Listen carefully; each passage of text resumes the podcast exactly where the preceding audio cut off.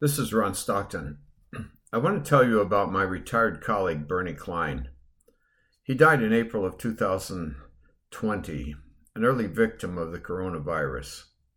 He was living in a retirement community and was having a very good life. He was 91. He told his nurses that as soon as they could spring him, he was planning a road trip. This podcast, which I wrote when he died, will be of interest to those of you who graduated from UM Dearborn or who are just interested in a profile of a unique personality. The first time I met Bernie Klein was when I came for a job interview in 1973. I was two hours late. Uh, don't ask, but just let me say I'm not good with maps, especially with finding a small new campus that is not even identified on the one I had. I came rushing into Bernie's office, flustered and embarrassed. Bernie was very calm. He said, They're waiting for you. He took me to the place where I was to deliver my talk. The faculty were sitting there with brown bag lunches. Everyone was gracious.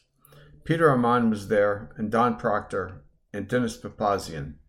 Don Anderson and Frank Wayman were the other political scientists. I was surprised that they gave me the job. Thanks, guys.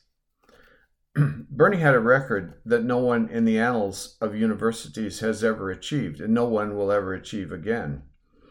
For three separate times, on three separate occasions, he was the chancellor of the same university. Three times, when chancellors left for other jobs, he was called into service. They were Goodall, Renick, and Wilson, if you're curious. He was like one of those French prime ministers during the Fourth Republic in the 1950s who was in office, then out, then back in again. He was the go to guy when the university needed someone who knew how to manage the place and would do no harm. He knew the university inside and out and had connections in Lansing and in Ann Arbor. He was someone everyone knew and everyone trusted. He was our Cincinnatus, one of us, a person called out of the classroom to lead. Someone who worked with him on two of those occasions said the first time we just had fun. The second time we actually got some things done. Back in the 1980s, when I was department chair, which I will never do again, thank you, I nominated Bernie for the Distinguished Teaching Award. Bernie was not a researcher. If all faculty were like him, it would be an imbalanced program. But if all faculty were like me, it would be an imbalanced program.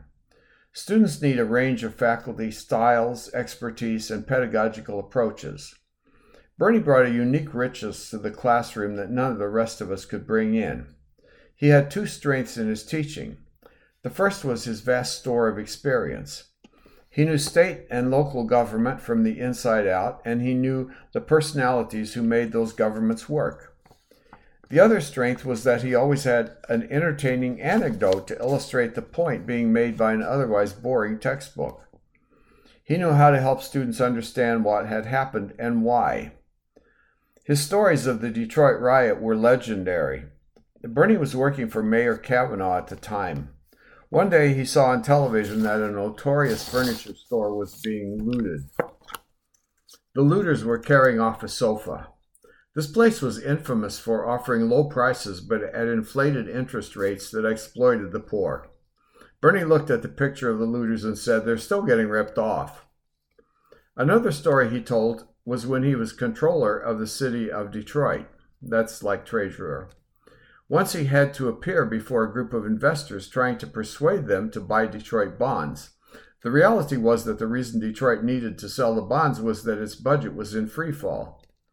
Bernie said, I made the presentation, re- reassuring them that a coming turnaround was on its way, and then I waited for the lightning to strike. Needless to say, Bernie got the teaching award.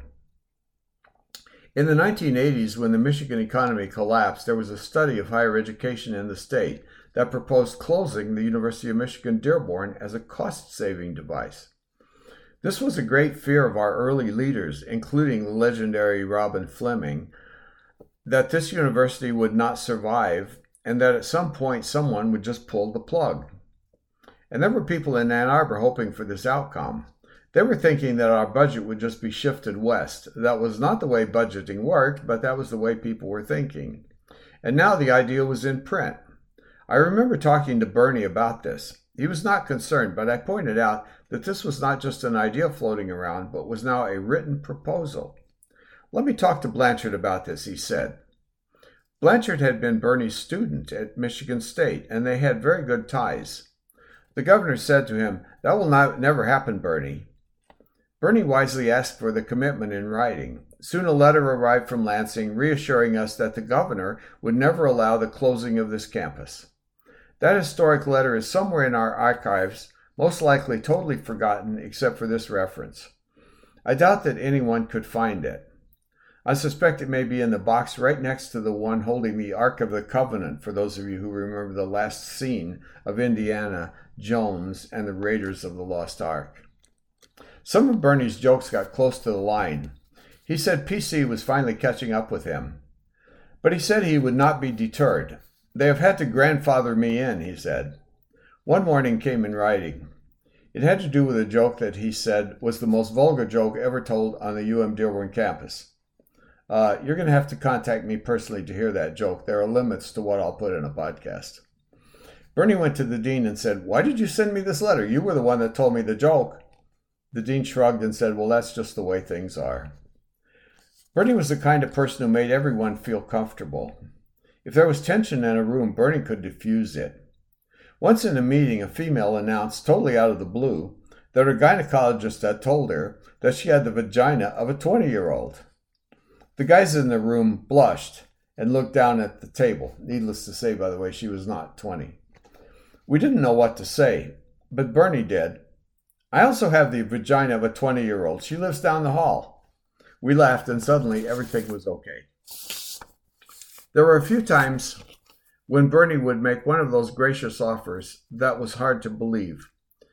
He offered once to give up his annual salary increase if it would go to a junior faculty member who was in need.